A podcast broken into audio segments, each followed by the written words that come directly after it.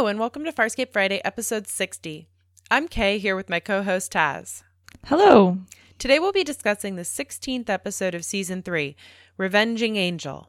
Let's get started.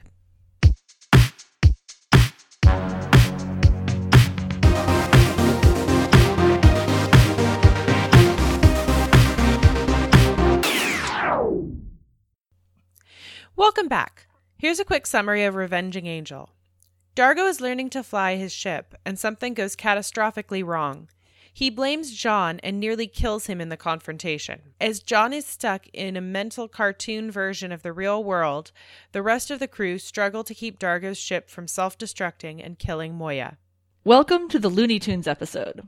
So, this is one of the benefits of having a character that exists solely in John's head, and that's that we get an episode plotline set there, which John turns into this wacky cartoon landscape. It's a lot of fun, and it breaks up what could be a really dark exploration of John's psyche into something that's a lot lighter. Yeah, I think that getting to see what's really going on in John's head is really interesting because we've had a few episodes now of the two different Johns, and we get to really see here where the difference is between the John that's on Moya and the John that's on Talyn is.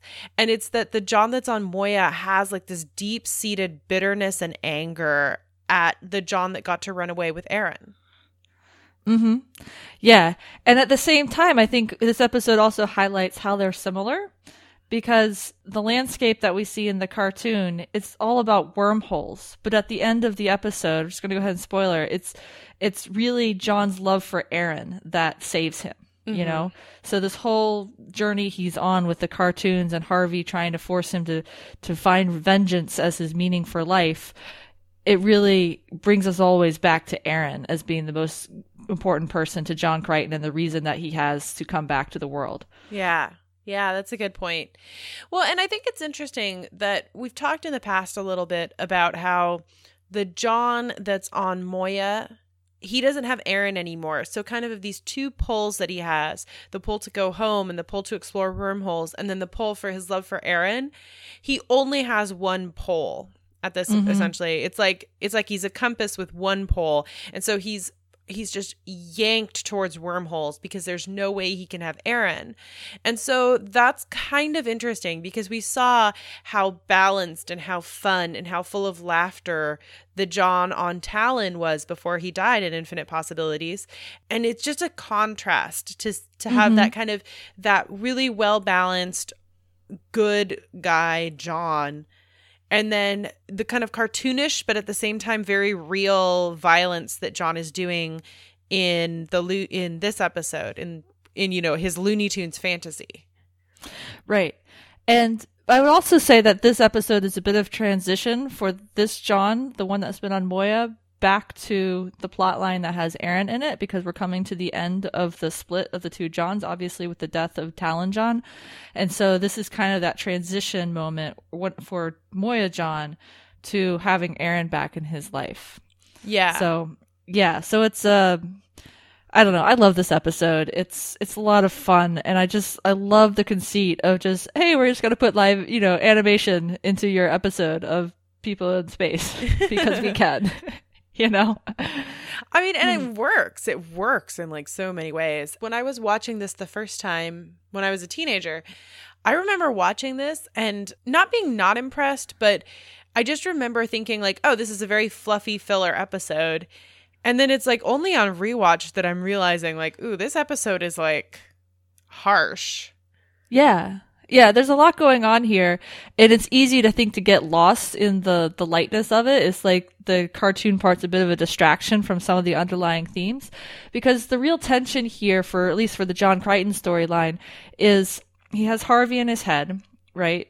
Mm-hmm. And Harvey is like, the way to survive is vengeance, and John is like, no, it's not the way I want to survive. But he doesn't. He's because he has a head injury, he can't resist Harvey from basically forcing him to try and confront Dargo with vengeance in his own mind. Yeah. Harvey at first doesn't even approach it as like, get vengeance against Dargo.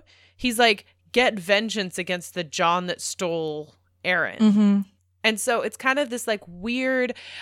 Self-hatred that I think actually is really interesting because that that self-hatred comes so naturally to Scorpius. Like Mhm. Scorpius hates so much about himself. Essentially Scorpius just hates the Scarran part of himself. And I think in that hatred there just is like this kind of weird knot of who Scorpius is and we really saw that clearly in Incubator. Mm-hmm. And yet that sort of thing doesn't really come naturally to John. You know, that isn't Yeah. who he is. He do- he can't hate himself for doing something. Yeah, that's a, that's an interesting way of putting it. I like that.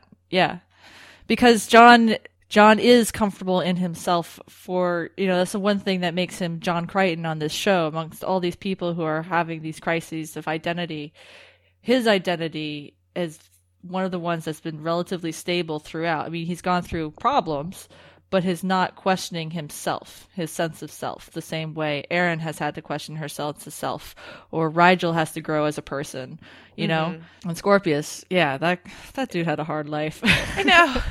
Doesn't excuse anything. But yeah, Incubator really puts the the limelight on on Scorpius and and how much he just loathes something so intrinsic to himself, which is his Scarran half. yeah. So, getting started, the episode opens on Dargo flying his ship, kind of, because they're still in the hangar. He's essentially just floating it, you know? Yeah. And remember, this is the ship that they took away at the end of Sons and lovers. Sons and Lovers that they found. It was one of the ones that was kind of either docked or in the debris field around the space station, and they caught it. And it was a Luxan ship, which is why he was, why Dargo was attracted to it. And it's that kind of tiny. I mean, it's not tiny, but it's small. It's like a shuttle kind of size. It's silver. Mm-hmm. And speaking Luxan was what got Dargo inside of it in the first place. And that's about as far as he's gotten a little bit farther by now. He's starting to figure out some of the commands, but it's it's written in ancient Luxan, which becomes a point later on. Mm-hmm. And something goes wrong, and we never know what goes wrong. We don't see anything happen. We just know that suddenly lights are going off and that the shuttle is doing something, and then there's like a countdown and all basically it fries all the on electrical systems on Moya. Mm-hmm. And Dargo thinks it, John did something because John was sitting in the ship with him at the time. Yeah, and the the setup is also that Dargo is talking to John, and John is essentially like, "Oh, hey, look, you know, you're doing something really great. You know, this is like you're making your ship fly." And Dargo goes on this speech about how he, you know, he's lost his son, he's lost his fiance, he's lost his wife, he's lost everything, and the ship is all he has left. So of course he's pouring all of his energy into it. And it's fascinating to me that for a guy that's always giving John crap about wormholes and his fascination with wormholes, given that John has pretty much lost an equal amount to like they've both lost a lot. Yeah. And then Dargo's like, "Oh yeah, you know, but wormholes are unhealthy and clearly me putting all of my self-worth into this ship is like not unhealthy at all." well, we all have blind spots about ourselves, so.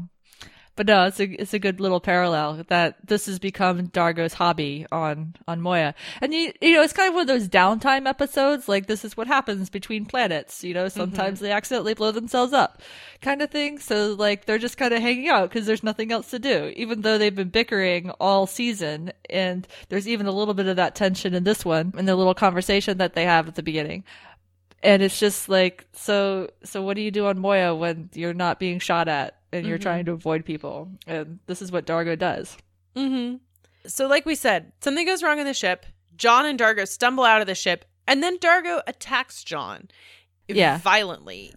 yeah i mean it's more like shoving but it's like really hard shoving and it knocks john into a wall and something falls on his head and basically puts him into a coma Mm-hmm. the implication is Dargo went into some sort of hyper rage. You know, he couldn't control his anger because he blames John. And it's kind of this, I don't know, almost a culmination also of like, there's just this tension that's been between them, we, Mhm. which we saw really highlighted in Scratch and Sniff when they're always fighting each other. And they got thrown off the ship by Pilot because they were bickering all the time. Yeah, I guess that is true. As a continuation of that tension, I think that this makes a lot more sense. Because my my kind of overall question in this in this episode really is like why is Dargo so angry at John? Because like then the next clip we have is after a whole bunch of boxes that are it's so funny because like clearly we're supposed to believe that they were like really heavy boxes. But you can also tell like You're like, no, these boxes were empty. It's hilarious. but so like all these really heavy boxes fall on top of John's head, and then we cut to him in the medical bay, and Jool is like caring for him, and she's like asking Pilot what's going on, and Pilot's like, oh well, Dargo's ship is self-destructing, so that's what's going on. so fix John because we need you know because like things are going wrong, and then Dargo's in there with him, and he's still blaming John. You know, Yeah. And I found that really hard because I'm like, you literally put him in a coma.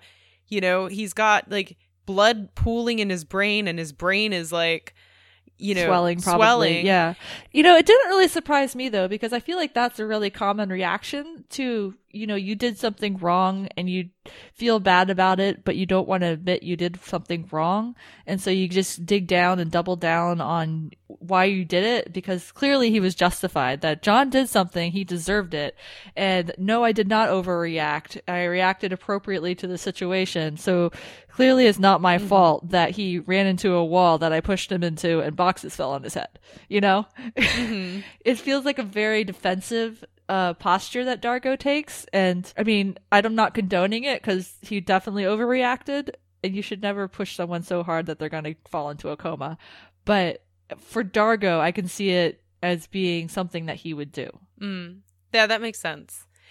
And Chiana, who has always has a really good Dargo bullshit meter, she kind of is like calling him on it. And then he gets so mad, he throws his Qualta blade like away from him. And she's like, that's really mature. That definitely shows that you were acting well. I know. We have another instance of Chiana being like the adult in the room. And they're in Pilot's Den when that happens. So so Dargo has thrown it basically you know how Pilot's Den doesn't have any railing or anything. It's just like empty space below and it falls down into the depths of of the neural nexus or the space that's uh, uh, the empty space around the neural nexus because the neural nexus is like the the center column. But yeah, it's it's like complete complete child rage and I think Chiana's absolutely right when she calls him like that's mature. You're right. It is Chiana, the only adult in the room. Oh, that's so funny. yeah, I mean John's unconscious. And- Uh, so the B plot for kind of this episode really well, I don't even know if it is the B plot because to be honest, like the ship exploding is like much more important than John's whole like self exploration. But it's not just John's self exploration. It's like if he doesn't pull himself out of the coma, he's gonna die. So we have John dying because he can't mentally get himself together, which, okay, for concussion, first of all, that's kind of BS. But we're just gonna go with Farscape medical practices because they don't have Zhaan, and so they're they're doing the best they can. And then um and then you have on the other hand, everyone's gonna die when the ship self destructs. So there's there's lots of threat of death going on in this surprisingly fun episode. Are you implying that the planet with healing vines and the pull yourself out of your coma by your bootstraps method of medical practice is not accurate? Just maybe. I just want to point that out there because you don't want to victim blame the person that got a coma, got into a coma. I mean, seriously. There's Oh, enough of that going around. so funny. So, um, uh, I just love Dargo throwing his qualta blade. I'm like, oh, sure, that's not going to come back to bite us later. just like Spoilers, it does. him giving Aeryn his qualta blade. Oh, of course. Yeah. Just completely the nice. qualta blade is always where it needs to be Yeah. to cause maximum drama. Exactly, right? uh so then we go into John's head. And the way they do John's head this whole episode is is really clever because it's a mix and match between real life, like you know, like live action, cartoons, and then kind of the this like alternate live action in John's head. So his own head is kind of switching between like what's actually happening, his imagining of what's happening, this cartoon version of what's happening. It's I, I would I would suggest going to rewatch this episode. I, I know we always say that about every single episode, but this one this one and Scratch and Sniff I think are so visual and the puns are so good that you know you just Mhm. really have to do it. Yeah, and a lot of them are on screen. It's just really fun to see. Yeah, so the first one opens and, and we see John has been is in the medical area. He's lying on a, a gurney basically. He's covered, you know, he has his shirt off and he's covered with a gold blanket. And then you see Harvey walk in, and then he says, John, you're dying. And John says, I know. And he pulls the blanket over his head. And you're in his head, and he's just like in denial. And then when he the blanket comes off of him a little bit later, he's wearing a flannel shirt and a white t-shirt and jeans and sneakers. And so it's very clearly a mental landscape and not his normal "I live on Moya" clothing. Mm-hmm. And so that's how they're kind of distinguishing those those two spaces. And Scorpius essentially confronts him and wants to know what are his reasons for living. And I, I want to play that because this is when we begin to see that thread of Scorpius and revenge. You know what's happening? Yeah. I'm dying. Let's see what's left in the fuel tank. Go away and let me do what I gotta do. Oh, what? Find a reason to live? I got plenty of reasons. Then give me the Letterman list. Earth, dad, pizza, sex. Cold beer, fast cars, sex. Aeryn, love. Well, we're both dead. Screw you. None of that crap will get the job done, John. You die. You drag me with you.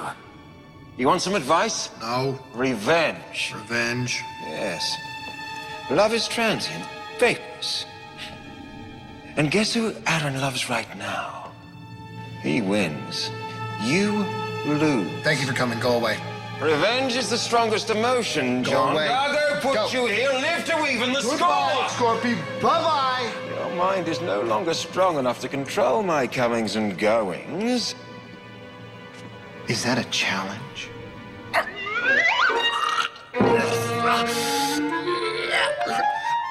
How did you?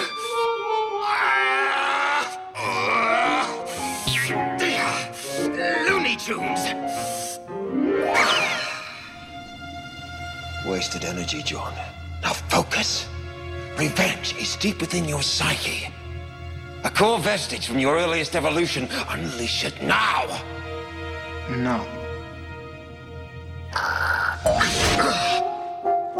This after school special dissipates our chances of survival, John.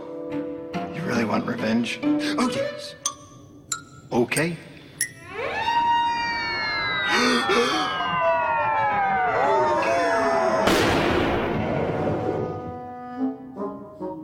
Revenge. But only for you. So basically, right there, the music is your audio cue for what's going on on the screen. When it starts to change, that's when John has mentally put Scorpius into cartoon. And that last whistle you hear at the end is a, was a 100,000 ton Anvil. I don't think it's anvil shape, but it's a weight. in- It's a cartoon weight that falls and slowly falls down and lands on Scorpius, cartoon style. And it just, it's such a great introduction to what this episode is going to be because the the room around them is still the real world, and then it's just these these two elements that are animated to begin with. Mm-hmm. I want to point out that whoever's doing the music this season has been really on point. They've been really. I think it's still Guy Gross. Yeah. They've been, I mean, he's been using the music like really effectively. We had that in Meltdown, Scratch and Sniff, and now this episode. It's just really, it's really well done in a way that I think somebody put it that like you don't really notice music unless it's really good or really, really bad, essentially, or you're not supposed to notice it unless it's really, really bad. But I think that here it's one of the rare times where like, he always uses the music so effectively as part of the storytelling. And I think that if you just had any of those episodes, you know, Meltdown, Scratch and Sniff, Revenging Angel, if you had any of those without this specific kind of music that he chose as like indicators of either a different time or a flashback or a different kind of interaction, then it just wouldn't be the same. It wouldn't be as good. It wouldn't be nearly as good. It really makes it because it just it it sets the setting of what is happening and it sets the tone of what's happening. And it then it carries it through with all these like subtle cues about you know should we be taking this seriously? Should we not? It, and then it's also in this episode especially the the music is like all the sound effects and also it's all the action too because there's a lot of silence you know, there's no dialogue for a lot of the cartoon parts. It's all, it's basically Roadrunner and Wile E. Coyote, and we'll get into that in a minute. And so it's all in the sound effects for how it, it highlights what's happening on the screen. Mm-hmm. I want to get back a little bit to uh, Scorpius and Harvey's role here, because as he says, he has more control than John does at the moment. So John can't just put him in the dumpster like he has been able to and banish him into the recesses of his mind. So Harvey actually has more control because John has a brain injury. And John, however, can play defense, and his defense is to turn Scorpius into a cartoon. And so that's something to keep in mind throughout this episode. Like all the sequences of John and Dargo basically being faced off in this cartoon world is Harvey is driving that. Harvey is the one who wants to pit them against each other. So John will to take his revenge against Dargo because that's ultimately what it ends up being. But John is mitigating that action by turning it into a cartoon and cartoon violence. Mm-hmm. And I think that's really interesting on John's part and says a lot about about him and his you know his relationship to violence is like you know in media culture we're all saturated in violent and violent TV shows. You know murder mysteries are super common on TV everyone's seen these cartoons or versions of these cartoons or other kinds of cartoons that you grew up with that also have lots of violence in them. And it's just so normalized. So that's how John can translate something that that Harvey wants to create this destructive impulse in him but John can like dissipate that destructive impulse through this acceptable form of violence. Does that make sense? Yeah, it actually makes a lot of sense. It reminds me almost of the Ren and Stimpy cartoons from hmm. Simpsons, where it's like the Ren and Stimpy cartoons are super clearly an extreme version of these Looney Tune cartoons, where it's like the violence is so awful, and yet we're kind of supposed to be like, ha ha ha ha ha, isn't this hilarious?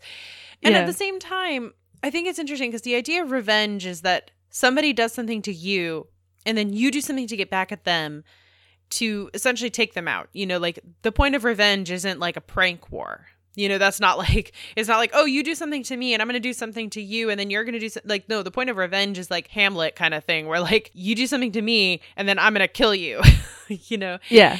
And so the interesting thing about Looney Tunes cartoons is kind of that there's always this causality and that it's like so Wiley Coyote will set a trap and then Roadrunner will get back at him by springing the trap back on Coyote, you know? Mhm. And so it's like Yeah. the cause and effect is always like it, it's less extreme than like what we think of as revenge. Like we would never say Roadrunner is taking revenge on Coyote. We just kind of Yeah. say Roadrunner is more clever. Yeah, and I think that's also the interesting thing about the choice of mimicking the Roadrunner and Coyote, Wile E. Coyote uh, cartoons, because they could have picked like Bugs Bunny and Elmer Fudd, or you know something like that, but they don't. They choose Coyote, and I think that's interesting because in this episode, John Crichton is Roadrunner on his little miniature Shuttle. module, yeah, Yeah. shuttle module thing. And Dargo is Wile E. Coyote because for a lot of people, myself included, I always sympathized with the poor coyote who kept having his traps foiled, you know?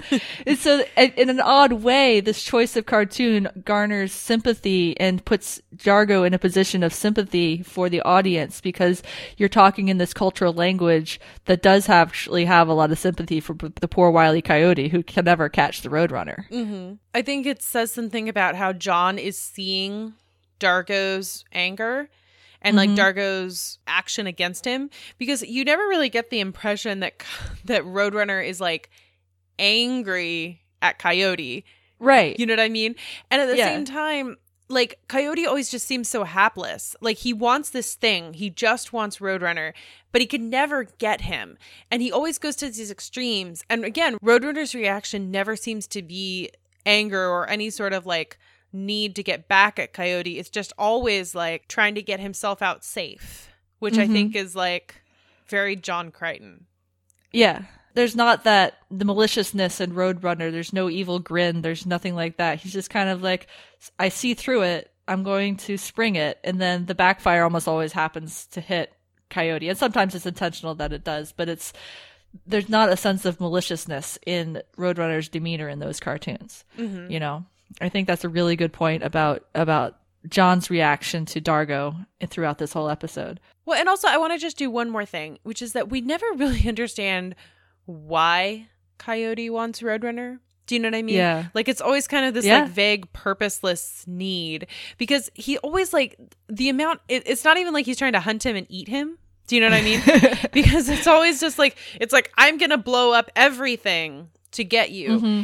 And that's kind of the feeling you get here. Whereas like if you you know you called to Bugs Bunny and Elmer Fudd, and I'm like at least that would make sense. He's hunting rabbits. Like the purpose Right. is that he's going to either eat or stuff Bugs Bunny. You know what I mean? Like, I mean, I don't want to get too extreme because these are children's cartoons, but do you know what I mean? There's like, there's always like Yeah. a purpose. Yeah, I I guess for Coyote, real quick, you know, you could say that he's the predator and, and Roadrunner's the prey, mm-hmm. right? So he has this natural impulse to eat Roadrunner. Yeah. But that's that's kind of the only thing you have, and it's never explicit. It's just it's just always implicit in in their and because he's a coyote and, and Roadrunner's a bird. Yeah. Well, I mean, and then that does that mean that uh, does John C. Dargo is naturally the one that would always do this as kind of like this inevitability of Dargo turning on him and Dargo being aggressive towards him because John understands that they're both male and Dargo is kind of like an alpha male or Dargo wants to be an alpha male. So he wants to always have John under him, but John's like never going to do that. I mean, he won't even do that for Aeryn. And Aeryn is like I think it's less an alpha male thing and more of an aggression thing. Mhm. Because if you think of it in terms of the predator prey, the predator is aggressive and the prey runs away. Dargo has a history of having hyper rage and going into rage. Like one of the early season season one episodes, I think it was Thank God It's Friday again, Mhm. when they go down to that planet. But John was hiding from Dargo for some unknown reason for like three days. So he was running away, hiding, while Dargo was chasing him all over Moya for like three days.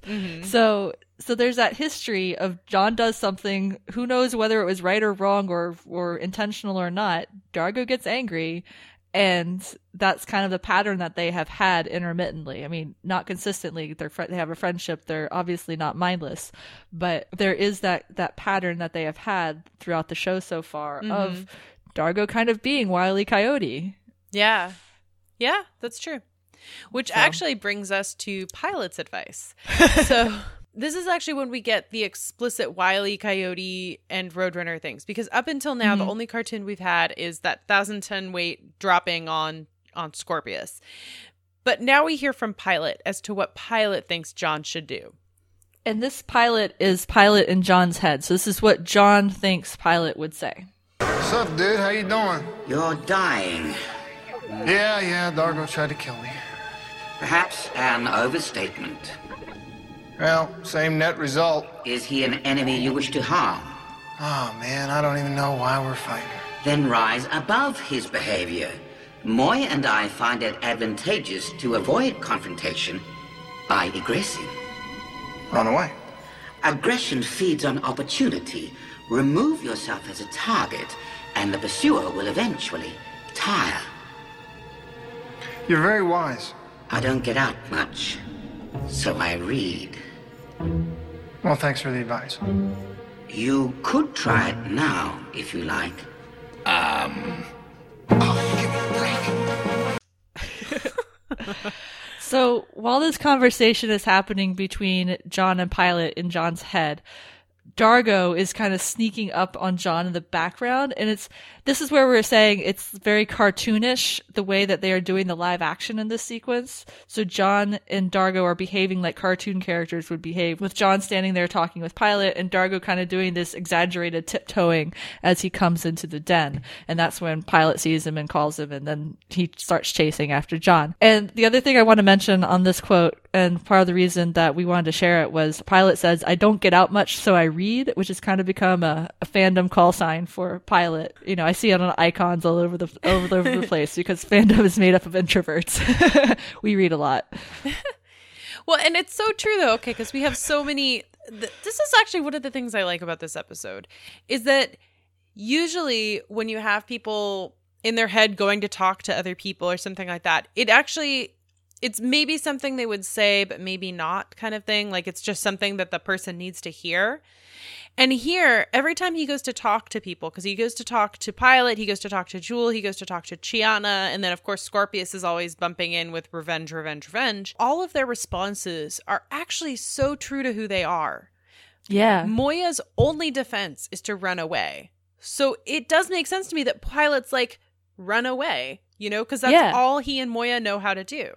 Yeah, they have Starburst for that reason. And I want to point out this is something I just realized that in this episode, the other plot line with the exploding ship and and Dargo and Chiana and Jool trying to figure out what's going on, you kind of see these reactions that John has talked about with each character in their head mirrored in what they actually go do in this in the real world while John is unconscious. Mm-hmm. And in this case, one of the scenes we cut back to early on about this time is Pilot talking to Jool and saying, "Look, this ship is going to self-destruct. Pi- Moya and I are going to probably die, but you guys can run away and save yourselves. You get into the pressure pod that's somewhere, you know, the pressure hull part, and we can eject that, and you guys can have some food and water for a couple days. You might not survive long, but you have a chance, mm-hmm. right? So he's saying to them, run away from this problem. Oh, that's such a good point. Both the I I read thing, I think it just calls back to so many things for poor pilot because that also for me calls back to like the unfairness of scratch and sniff when mm-hmm. like John's like you should get out more and pilot's like okay yeah dude like sure you know This is Pilot out more He is on Moya. This is how he got out of his planet, you know? So then the next person that John talks to is Jool. And the way this is kind of set up is he at first flashes back to live action. So in his head, even though he's unconscious, he gets up and he's helping Jool move this like gurney thing. And they're having Yeah, a well, ch- Well, the conversation that precedes that is Jool and Chiana fighting with each mm-hmm. other, and they're fighting and they're talking over each other. You can't hear what each other are saying. And then they're fighting so much while they're moving John's body that his body falls onto the floor and they don't notice. and then Dargo calls them on it. so good. So then in his head, Jool gets he gets up and helps Jool move his gurney to like Yeah. where they might have to eject the pod. She gives him a different set of advice. So she tells him that the best way to deal with it is to talk to Dargo logically. You know, she's kind of like, you're both logical people, even though clearly she doesn't think that they're as logical as she is. And she's like, just talk to him. hmm Yeah, he's reasonable and and and talk through it. So John actually thinks, okay, that could work. Dargo's my friend. So he's in his head still thinking about what he's going to say to Dargo and and then he runs into somebody that we haven't seen on Moya for a while. And it happens to be a cartoon version of Aeryn, who is drawn in cartoon curvaceous style, wearing lingerie. And I think her first words to him are, Where are my clothes? And then he proceeds to draw her in like increasingly sexy outfits. You know, Yeah. he goes through like Marilyn Monroe and Jessica Rabbit and Yeah. Madonna. and Cleopatra quoting Romeo and Juliet, which he says that's the wrong Shakespeare. And I think there's Dorothy from uh, The Wizard of Oz, which calls back to all the uh, Wizard of Oz metaphors that we have in this show that happen a lot. Uh, There's a Baywatch. a Baywatch, yeah. And, and the last one is kind of hilariously Nancy Reagan because John requests, "Can you do the the one from uh, Basic Instinct?" And then she's she turns into she turns her Aeryn turns herself into Nancy Reagan and does the just say no, or John says the no part because he's kind of horrified. So there's there's all these things, and I want to comment quickly on the Jessica Rabbit one because that's the first one. Jessica Rabbit is from Who Framed Roger Rabbit, which is an awesome movie. Everyone should see it. It's a cultural icon. And it was the first movie where they combined live action with cartoons on the screen at the same time. So it's really a pioneering movie in that way. And Jessica Rabbit's one of the main characters and her famous line is, I can't help the way I look. I'm drawn that way. And she's super sexy and, and everything. Mm-hmm. So that's the femme fatale kind of character. Yeah. I think that none of these are kind of actually how he sees Aeryn. I think it's just like when he's with her, he sees her as Aeryn. But I think at this point, he's been away from her for so long that she's begun to kind of attain that like distant want. Mhm. Do you know what I that mean? That pedestal. Yeah. She's on a pedestal. She's, she's Yeah. yeah. He's kind of put her on a pedestal, which is not really when they're interacting one on one. That's not how they are with each other. Yeah. But I think it's to his credit that at the end of it all, she does end up back in her clothes. In, you know, still a sexy, curvaceous cartoon drawing of her, but she's back in her clothing with it. As he then says, you know, tries to reason with Dargo, and even Aeryn tries to help him out, saying, Dargo, would you just leave Johnny alone? And that doesn't work, of course. And then we go into another Roadrunner scenario. I think the interesting one for me of what he turns into is Aeryn turns into Cleopatra and then she starts quoting Romeo and Juliet. So there's the two famous Shakespeare plays. But I think the contrast between, you know, being Juliet, the lover, but being dressed as Cleopatra, who's this really powerful queen of mm. Egypt, you know? And so there's this kind of like different power structure going on underlying the lovey dovey stuff. How he actually sees her as like this powerful woman, but then Yeah. how he like really wants to be her lover. Because at this point, Yeah. he doesn't know that she and the other John are lovers, you know? Right. Right. And of course then it's a little bit undermined by by the Baywatch one. Yeah. But Where he whatever. makes her super dumb. yeah.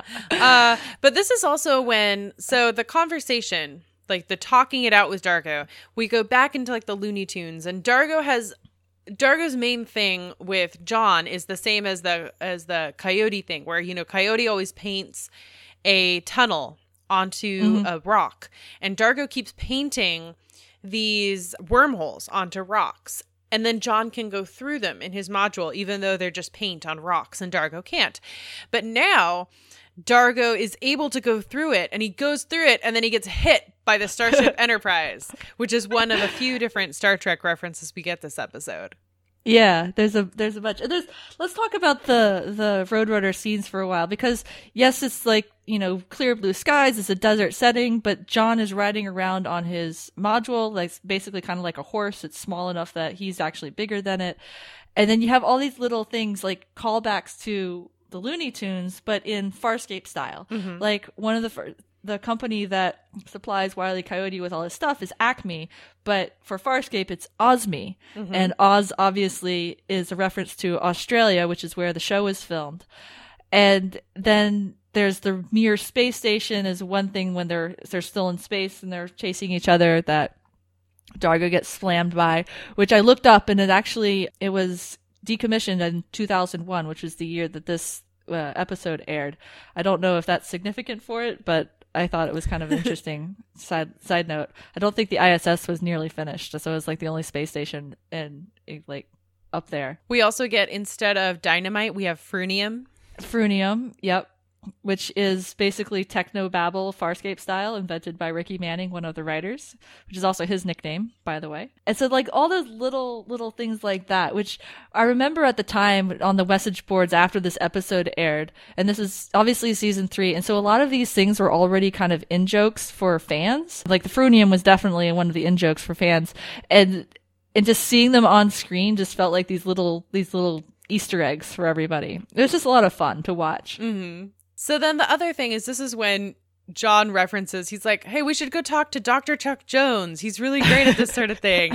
and so Chuck Jones was the guy that used to write the original, you know, Looney Tunes Yeah. cartoons.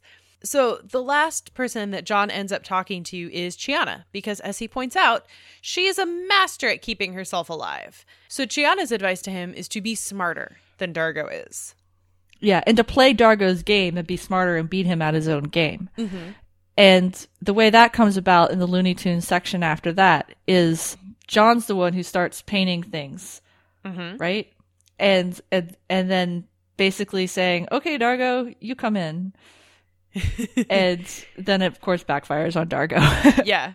Well, and then the funny thing is, is then this is when John then after he's painted like this tunnel for Dargo to come in, and Dargo of course slams into the wall and you know falls down dead, and then John paints onto the wall his own wormhole, and all of the wormholes that Dargo had painted onto the wall, John had been able to go through.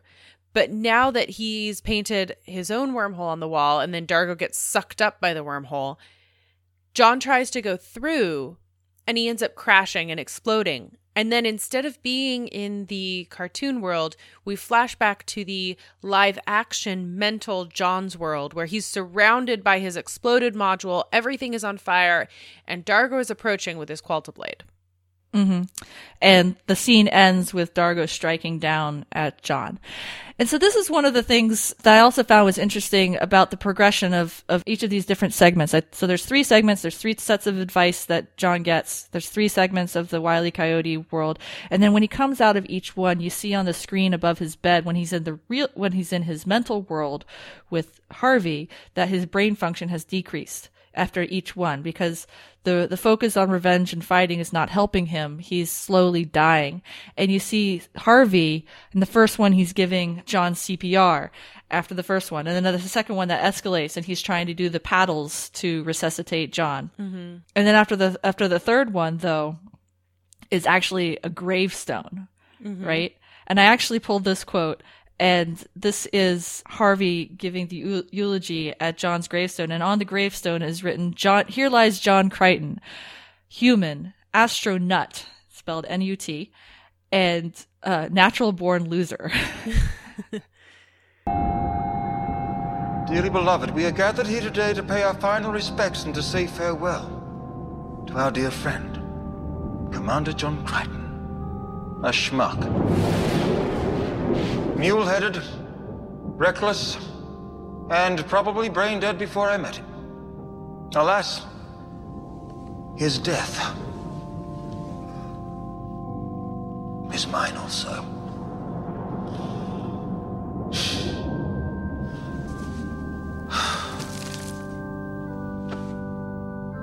Even I don't know if it's too late. We could already be gone. Love Aeryn. That should be enough. Soft emotion won't get the job done.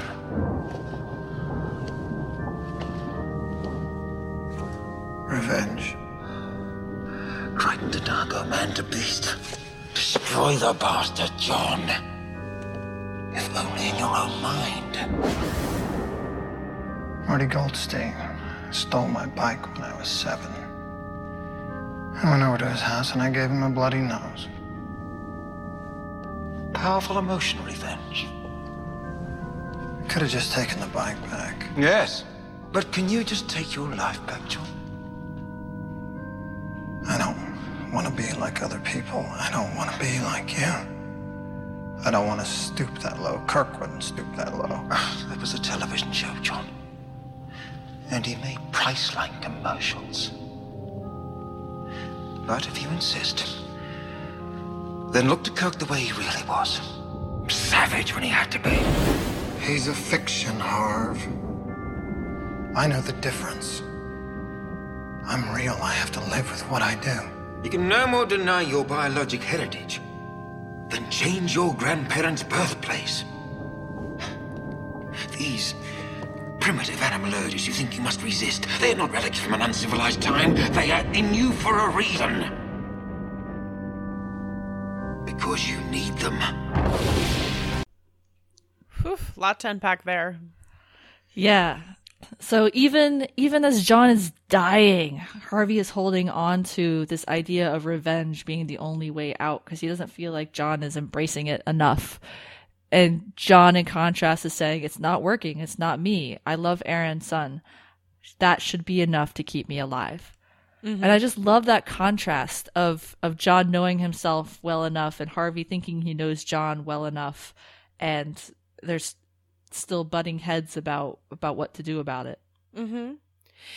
And the other thing is that when we first found out that Harvey was in John's brain after Die Me, Dichotomy, Harvey was like, kill yourself because I don't want to live in your brain, essentially. And then here, he's fighting for his own survival. So Harvey, as a character, has also kind of come around to wanting to survive and wanting to live. Mm-hmm. And then the other thing that I want to point out is the Kirk reference because John kind of pulls it at it two ways. One, he's saying he doesn't want to be this hyper violent, angry person. And he's like, Kirk wouldn't do it. And then when Harvey tries to invoke Kirk to be like, well, Kirk also wasn't 100%, you know, awesome all of the time, John is kind of like, yeah, but he's a fiction. And so John is mm-hmm. kind of using that fiction as like something to attain for, like something that he wants to attain. And then Harvey's like, well, you know, they, you know, he was also kind of bad. And John's like, no, but I can ignore the bad and still strive for the good. Yeah, the idealized version of Kirk, who I want to say in the original series, he's a different character than what culture has made him out to be. Yes. Like, if you actually watch the show, he really is a good, upstanding man who will try and do the right thing as much as he can without violence. Mm-hmm. And yes, sometimes there are violent ends that happen, and yes, there are other circumstances that create these, you know, different paths for things, but by and large, that is his character. And the culture has him as being a womanizer and, you know, might is right kind of, kind of thing. And so I really like that, that John is kind of invoking him as a hero and, and also they're both rejecting the parts they don't like of Kirk for being a, a fictional character. Mm-hmm. And John saying that, you know, I know the difference. I'm real, which I don't know how meta that's supposed to be because he's a fictional character on a show called Farscape. yeah. Well, you know what actually that that called to me about is that it's so easy for writers to write characters negatively. Or let, let me put it this way. I think that there's a reason that the Wonder Woman movie has done so well as compared to kind of the two recent Superman movies. Cuz both of those characters were created as like idealized version of humans, as like the superhero as, you know, a force of good, as doing good for good's sake. You know what I mean? And I think that as a culture, we did need to deconstruct that myth. But now we're kind of at a point where the deconstruction has become the norm rather than, you know, be good for good's sake is no longer really the norm. You know, we we've got our Batmans, we've got kind of the whole mess of like the DC movie universe where like everything is dark and angry all of the time. So I think that there was a reason that Wonder Woman did so well. I mean, it was a great movie, first of all, you know, plug for Wonder Woman, but also because it was refreshing to have a hero that was just wanted to be good and where Yeah. yes there's she's surrounded by world war one which is this incredibly dark and awful war but as a character she's not willing to like lower herself to that level and be you know be in the muck and dirt and you know kind of hmm go dark essentially steve dies and she's still not willing to go dark you know Yeah. that's kind of what john is struggling with there is he's surrounded by this horrible situation but he as a character is unwilling to go dark you know Yeah. Yeah, I like that. I like that a lot because the world that John Crichton lives in in the uncharted territories of being hunted by the peacekeepers and all these things, he has had this evolution of his relationship with killing people and, and treating people violently. Like he tried to avoid it as much as possible. The season one, he'd always try and find this alternate solution. In that little story he tells about the bicycle, he says, I didn't have to punch him. I didn't have to hurt him. I could have just taken the bike, right? So it's a refutation of that, of that violent morass that's around him. yeah And, and yeah, he has gotten darker as this show has progressed. And I think he's aware of that. He's very self aware of how dark it has gotten. He's gone through the whole PTSD of season two. He's killed Aeryn. I mean, that violence is still there. And it's not that he can completely escape it, but in cases where he can, he's going to try. yeah I really like that. Yeah. So afterwards, John is like, fine, you want me to do revenge? I will do revenge. So he has essentially a live action version of Looney Tunes where he is sitting at the end of Pilot's Den and in like a in like a chair. And then Dargo comes up on him and he's like sneaking up on him in that like music. That's like the Looney Tunes music but it's live action. And then he gets his foot stuck in a bucket and a bear trap and he gets falls on a banana. And then he finally gets to John and John um what does John do like he pushes him off he or says something he says what's up dargo and then he pulls a lever that appears out of nowhere and the floor falls out from underneath dargo Yeah. And Yeah. so then then Dargo comes back. And this time John isn't at the end. It's a dummy and it's and instead of a giant cigar in his mouth, it's a it's a piece of dynamite and Dargo blows up. yeah and then john comes back on the scene and i'm going to play this one because it, it really hits again what john needs to save himself On with the show, this is it! No cartoons, no crushes, revenge! I'd like to thank the Academy for this beautiful Oscar. Mwah. No, shut up, John. It's not presentation night. You ought to be thanking me For what? for saving your life. Sorry, Har. No joy. I gave it a shot. You could have been right. You were wrong. I don't understand. Of course you don't understand. You live in the country, but you do not speak the language. Just don't don't touch anything in here. You, you're clueless. No, John. Revenge. For you, it's a way of life. For me, it's not the answer. Then we're dead. Don't ever distract me from what I really feel. Harv, I love Aeryn.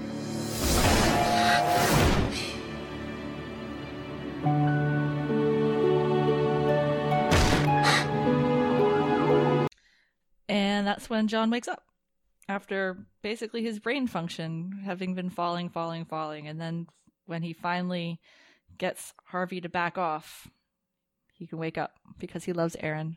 Mhm. His love for Aeryn is what saves him. Yep. Hmm.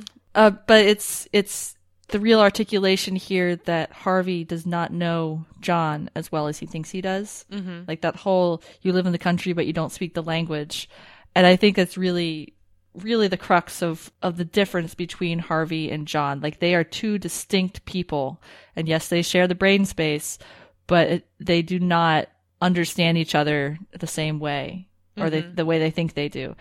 I think John understands Harvey maybe a little bit more, but that might be my bias speaking. I don't know. But Harvey, from the evidence in this episode, really still does not understand what drives John. Mm-hmm. I, I think that's a good way of putting it because it goes back to that whole idea of very early in the episode when we were talking about how Scorpius survives via revenge. His driving force is revenge.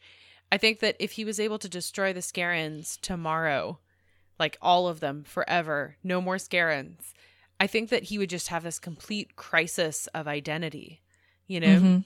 And whereas for John, he's in this new situation, he's in the uncharted territories, he's away from Earth, he's lost everything that he knows, and his driving light is Aeryn, you know?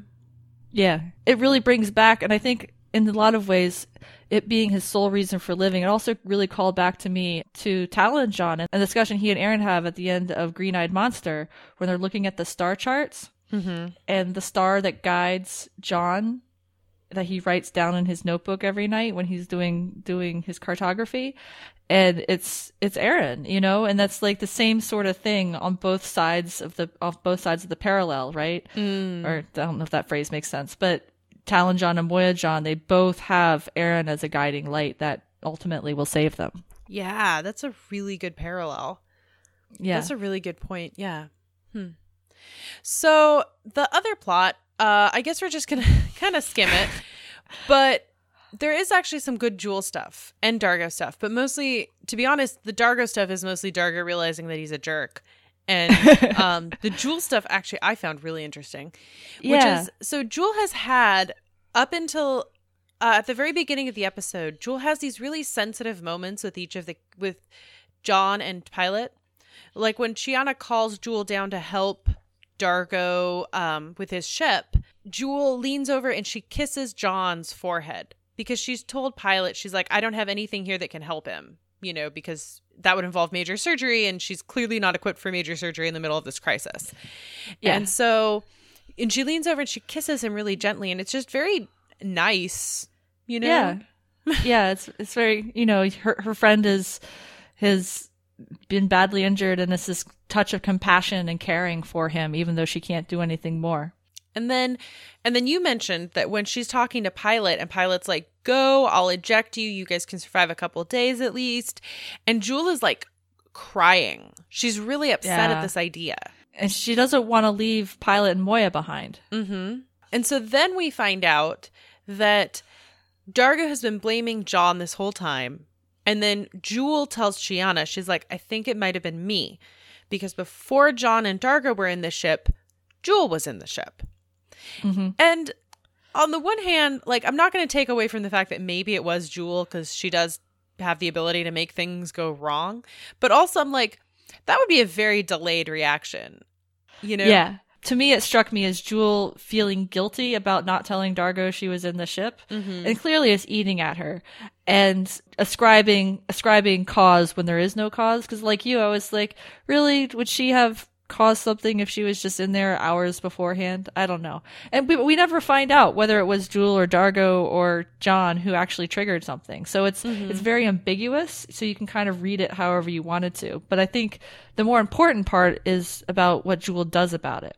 So she's this is that scene where she and Chiana are are yelling at each other and you can't hear what they're saying because they're just talking to each other and they're moving John's body to the safe place that can be ejected from Moya. And this is where in John's head at about this time he asks Jool for advice and Jool says, "Well, reason with Dargo." Mm-hmm. And then in the real world, that's what Jool goes and does. Like she goes to confess to Dargo about what she thinks happened. And I'm going to play that one cuz I I thought this one was really touching as well. I think it may have been me. I was in here earlier. I didn't touch anything. I was just here. I found this in the control. Your hair. Are you gonna kill me? I've already hurt Crichton today. That's enough. I didn't mean to cause any of Well, what did you mean? I mean, what were you doing in here?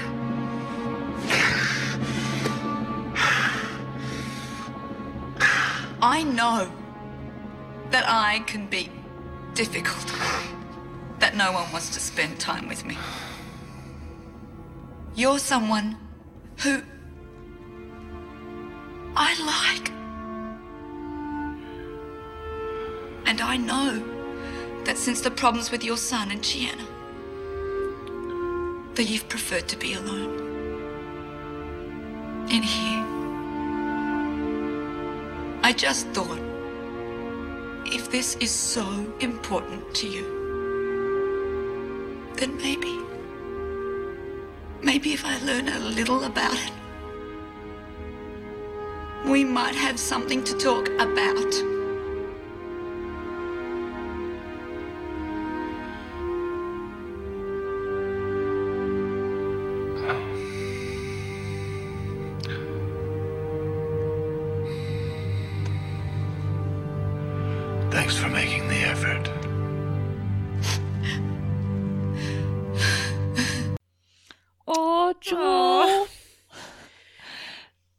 So like I don't want to say heartbreaking because it's not, but it's just like there's so much raw emotion, and she's like bearing her soul to him, like, and she's self aware of how lonely she is and how difficult she can be and how much people don't like her, mm-hmm. and she's just trying to make a friend, and I'm like, oh, Jool, I know. it's like this actually this actually scene really did turn Jool for me, you know, because the other thing is Dargo could still be really angry at her, but even Dargo sees that like their loneliness is so parallel, Mm-hmm. you know, Yeah. that that they both want friend. They both want friendship. And I don't know, yeah, this this scene really did make me feel awful for Jool because yes, she's annoying, you know, but I think that also that's just that her personality and Chiana's don't get along. And then the Yeah. rest of them just kind of prefer Chiana because Chiana has been there longer.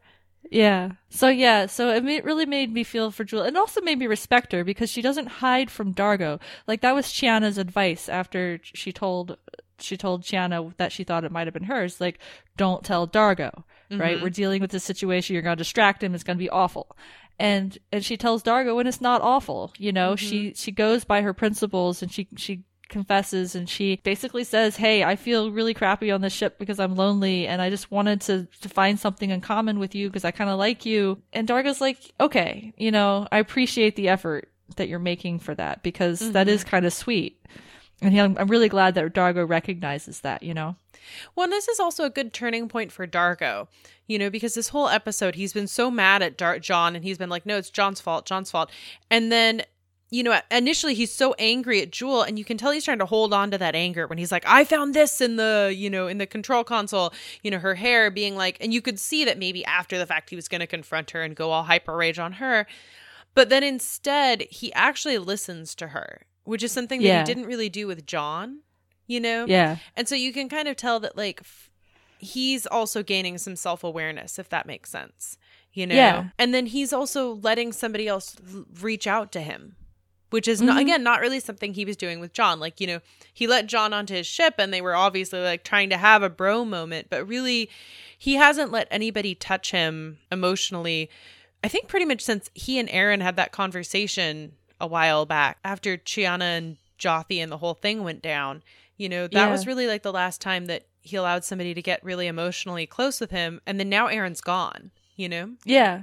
Yeah, and he's and he and John have just been rubbing each other the wrong way. It's not like they're not friends, but they're in that state where everything that the other person does just irritates you just because they're doing it, whether or not it's rational or not. Mm-hmm. And so he hasn't had that outlet of a friend in John either, just because the two of them just can't can't click. And it's like, and it really reminds you that that Dargo, for all that he had a role in it, you know, he was deeply hurt by Chiana and Jothee and that whole mess of a love triangle that happened at the beginning of season three. And he's been dealing with the fallout emotionally of that internally with himself, being alone, you know, fighting with John, fighting with Chiana, all these little things that have just been like, he can't find a peace anywhere because he had this emotional trauma that happened at the beginning of the season. Mm-hmm. Well, and also it gets back to the whole thing of that we've talked about multiple times where they can't escape each other. You know? Right. Normally, when you break up with your girlfriend, you are allowed to leave. In fact, it is encouraged that you leave. and don't talk to them for a while. And here they live together and they have to work together to solve problems. yeah. Well, and, you know, he's constantly called in to be the arbiter between Ju- Jool and Chiana. And so it's Yeah. like he can't really escape and he still has to be nice to Chiana and he still has to be kind to her. And, you know, it's just, there's a lot. I mean, yeah, like I, again, y- you and I have both made it really clear our feelings about, you know, Dargo's role in what happened between him and Jothee and Chiana. But I think that here it allows him some grace, you know? hmm Yeah. I mean, well, there's a certain point in any kind of relationship breakoff where you either move on or, you know, you have to let go of some of that. And he just hasn't been able to let go because they're in such close proximity. And it's completely natural that that's the case. Yeah. And it's not like he was a sole owner of all the blame in that situation. There's a lot of blame to go around. The, the three, it was just a mess, you know? Yeah. A lot of blame to go around. Yeah. So then they figure out that the ship speaks ancient Luxan, and he goes and poor Pilot, who's trying to do like eight billion things, and he insists that Pilot give him any information on ancient Luxan. He's like, go through all the speeches. I'm sure there's historical records. We, we need Yeah. to figure out how to speak ancient Luxan. And so Pilot gives him like translator microbes, and the translator microbes let him start speaking with the ship, and he realizes that, oh no, guess what he needs to shut off the self destruct sequence? One of three items, all of them incredibly rare, but one of them happens to be a Qualta blade because his is ancient and has been passed down through generations and generations of his family. And what did he do with it? He threw it into the giant pit that is the neural nexus of Moya. And so now Chiana and Jool have to help him find it. And so, okay, just perspective. So we've seen it a couple times before, but it's that overhead shot of Pilot's Den where he's sitting on this like pillar in the center and it goes way down. It's like a hundred stories, right? And there's all these other uh, walkways and at the very bottom, which we've never seen, we finally get to see the very bottom because Jool has to walk through it and it's this like swamp kind of thing within Moya. And then there's like critters making noises. And she's like, Do other creatures live on Moya? And and Pilot's like, Yeah, you know, we have symbiotic relationships with bats. Yeah. So, and then apparently the DRDs, you know, they put basically trash and construction materials that they don't need in this cavernous area on these all these walkways because it's like who's going to go down there? No one's going to go down there except when they need to find a qualta blade, of course. So then Chiana warns Jool to avoid falling objects, and Jool's like, and then Dargo knocks over a falling object. Jool blames Chiana, and Chiana's like, no, no, no, I didn't do it. It just felt like it was something that might happen. Again, with the Yeah. and Chiana. Jool Yep. falls in the muck. She screams a lot, but then she finds the Qualta blade. which is pretty impressive for how big of that area that she had to cover was. Oh, yeah. in you know like half an hour but you know it's it's good that she finds it. And then there's actually this really kind of cheesy action running scene between Chiana and Dargo and they're running through Moya and they're tossing the Qualta blade between them in the air and the in this very 70s like action montage because you know Dargo has to open a door so he tosses it to Chiana and then Chiana tosses it back and they get on the ship and and Dargo figures out how to get the the Qualta blade entered into I mean it's like a slot it's like a car key slot Yeah. it's really who puts that on a ship Okay, anyway That that brings me though to like the what the heck? This is your only way to stop a sh- like no, this is so like I honestly wish they just found something easier. Okay. Okay, but I, I just want to bring this up. We have long had on this show a how bad is the plan compared to Dargo cutting off his pinky finger. Yeah. Remember, Dargo's people came up with this ship. of course, they made it really weird and complicated. Oh my gosh. That's true. That's true. This ship is the mental this ship is the ship equivalent of chopping off your own pinky finger.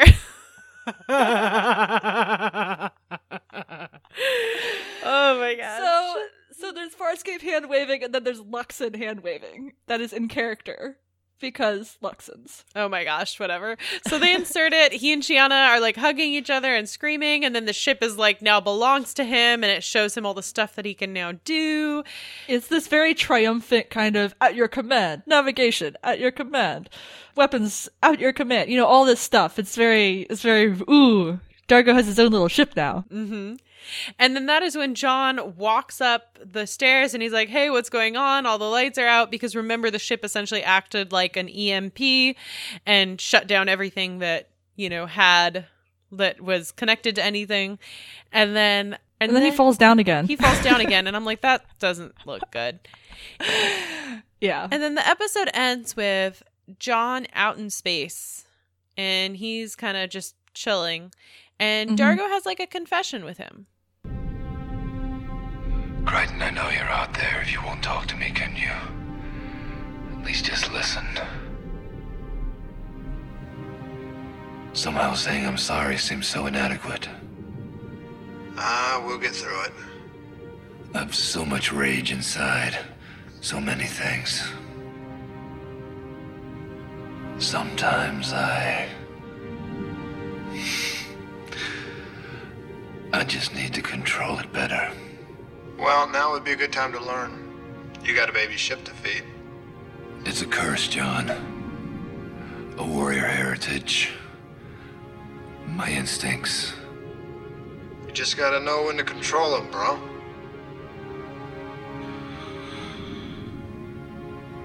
We have a code. Aggression against an ally entitles retribution. Dargo, look at me. There is nothing that would ever make me take revenge on you.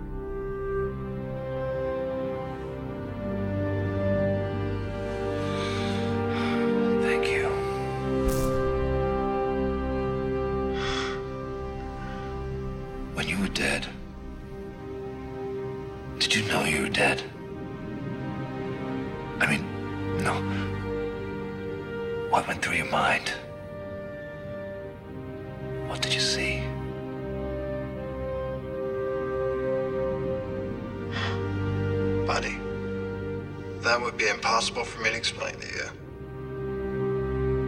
and then behind John, you see the the his mental landscape kind of superimposed behind him as he's floating outside the window behind Dargo, and it's the Looney Tunes, and it's this really great little send off of.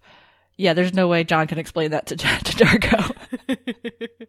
but going back to to this this ending between John and Dargo, it's it's a it's a great ending to this episode. And I think it's also great for the arc that the two of them have had with their you know their constant fighting, their constant picking at each other.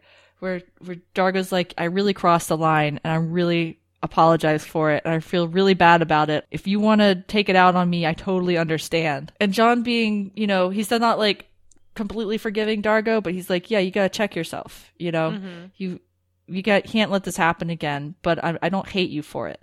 And it's just with everything John's gone through this episode of like rejecting revenge. It's really nice that he's really telling Dargo that like I'm never going to take revenge on you. Mm-hmm. You mean too much to me. Revenge is something you do against an enemy, you know? Mhm. And I think it's kind of this idea that, yeah, we might bicker, but we're never going to be enemies. You know, yeah, we might fight and we might even, you know, get really mad at each other and not talk to each other for a while, but we're never going to be enemies. Yeah. Yeah. And even John in there invokes bro, you know? It's like we are best friends. We are brothers. We have had this shared history and I'm not going to turn away from that. Mm-hmm. Yeah. So it's a really nice note. Good note to end on. Um, Yep. Let's see. Wardrobe Watch, again, like we said, everybody's cartoon for a while, and that's kind of hilarious. Um, we also get John in like this plaid shirt, which I'm on board with. yep. Uh, white shirt, jeans, t- and sneakers. And then later on, he's in a wife beater. And, or maybe he's not in a white t-shirt. He maybe's in the white, white wife beater throughout. And everyone else in the real world is in their regular clothing. Except for Jool when she's like wading in that pool of whatever. I think she took off her skirt and she's just like Uh, okay. in like, Well- it almost looks like a bathing suit. It was kind of weird. that would make sense. I mean, it looks like a cranberry bog. yeah. So let's see. What would you give this episode? I really like this episode. I would give it a four, four and a half. I think there's a lot to unpack with it, and the the cartoon part is so hilarious and so well done, and it's just it's so surprising. Like at the time, no one had really done this in a TV show before. Mm-hmm. I mean, that was like the era where Buffy had just done the musical episode, and then Farscape did this. You know, so it was. I feel like it was a time when science fiction shows and genre shows were starting to experiment with format a little bit, and it was great at the time. I think it holds up really well too. Yeah. Yeah, like most things Farscape. Yeah, I'll go with you. I think that this was one of those episodes that when we were even talking about doing the rewatch, I was thinking about this episode and I was like, oh, this is going to be a really, you know, quick episode. And, you know, this one is not like one of the ones that I remember. But now, having done the rewatch and having been really aware of all the dynamics that are going on in this episode, I'm like, this is a really smart, well done episode. Yeah, it's really enjoyed it. dense. Well, I mean, and to be honest, it's been a while since we've done an episode this long. You know? Yeah. We've had that much to talk about with it. Yeah. Yeah. Yeah. Next week, we have The Choice, Yeah. which takes us back to the Talyn crew. so if you enjoyed this episode or if you thought we forgot to talk about anything, please go ahead and give us a um, give us a buzz. We are Farscape Friday Podcast at Gmail, Dreamwidth, and Tumblr. We are Farscape Friday on Twitter. And we will see you next week. Bye bye.